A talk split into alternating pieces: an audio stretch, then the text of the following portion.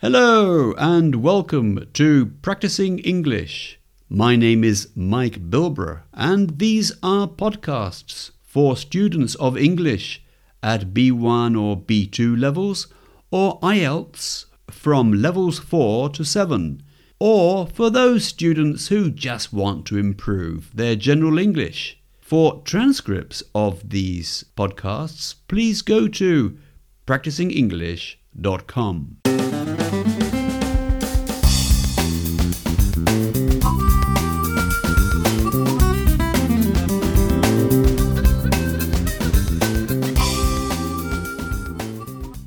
structure of the zero conditional is very simple you have the if clause. That's the part of the sentence with if.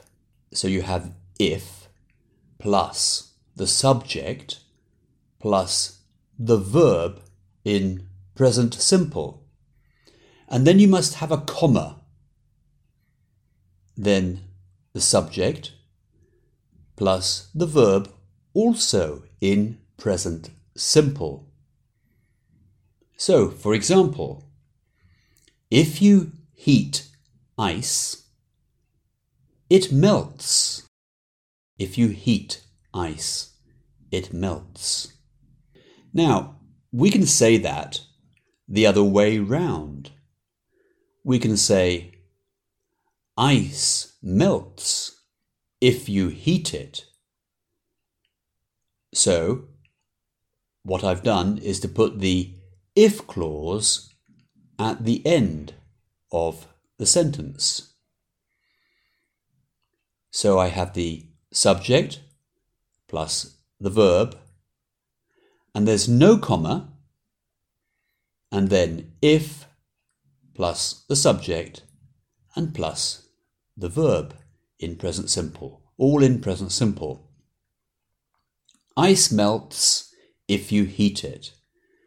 So, ice, for example, from the fridge, which is that cold stuff, obviously, if you put it in the oven or in the microwave, it gets hot and it melts.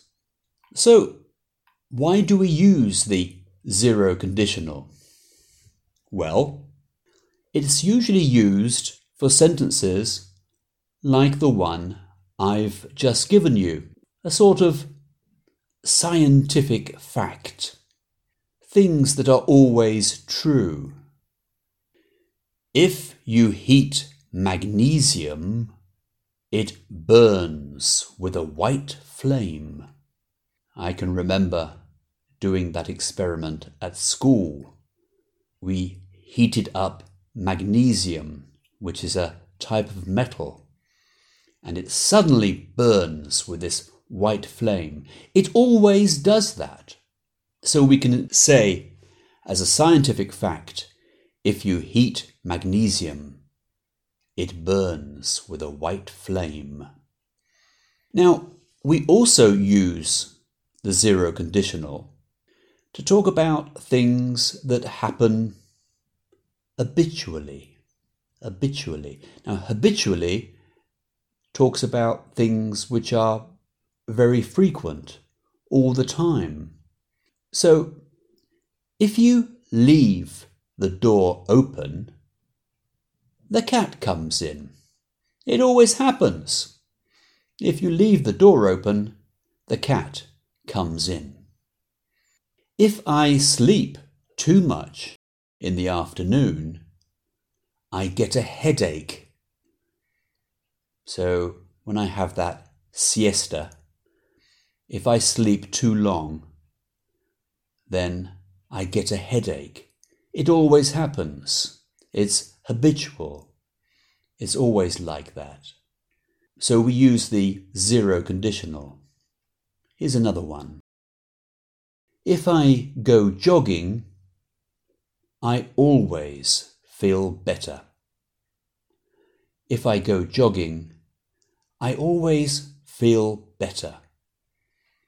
It always happens. when I go jogging, I come back feeling much better, much healthier and stronger, and more awake, more alert. It always happens. So we use zero conditional in these situations.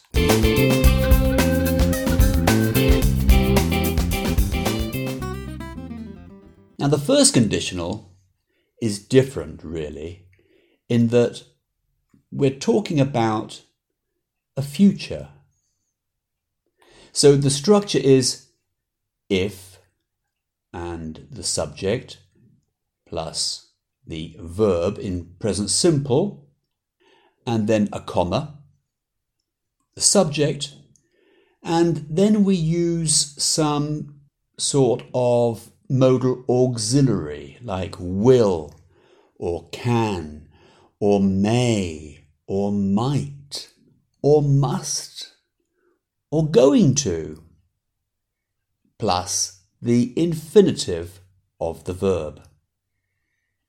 And that structure can be the other way round as well, putting the if clause, the if part of the sentence, at the end.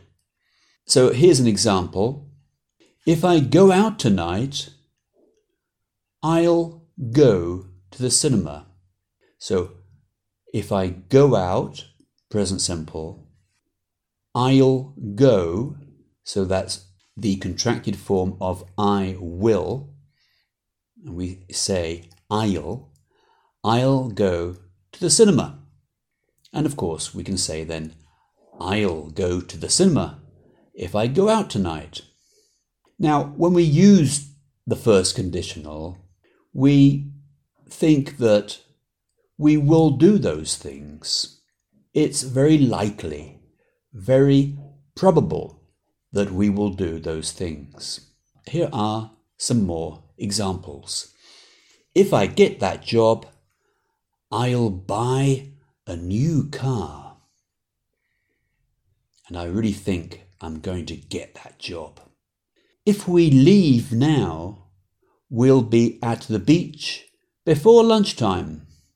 I'm quite certain we will be there before lunchtime if we leave now.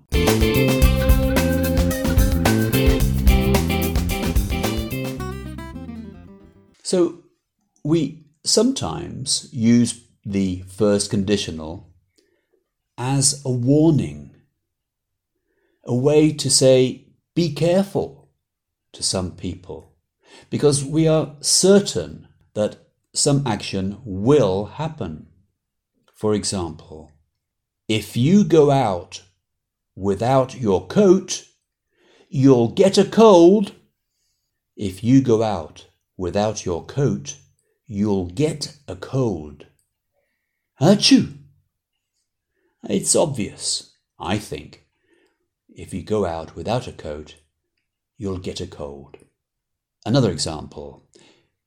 If she doesn't walk slowly, she'll break that glass. So you can imagine a child, for example, holding a glass of water and walking along, and children tend to drop things easily. So we make the warning if she doesn't walk slowly, she'll break that glass. She'll drop it on the floor and it'll break.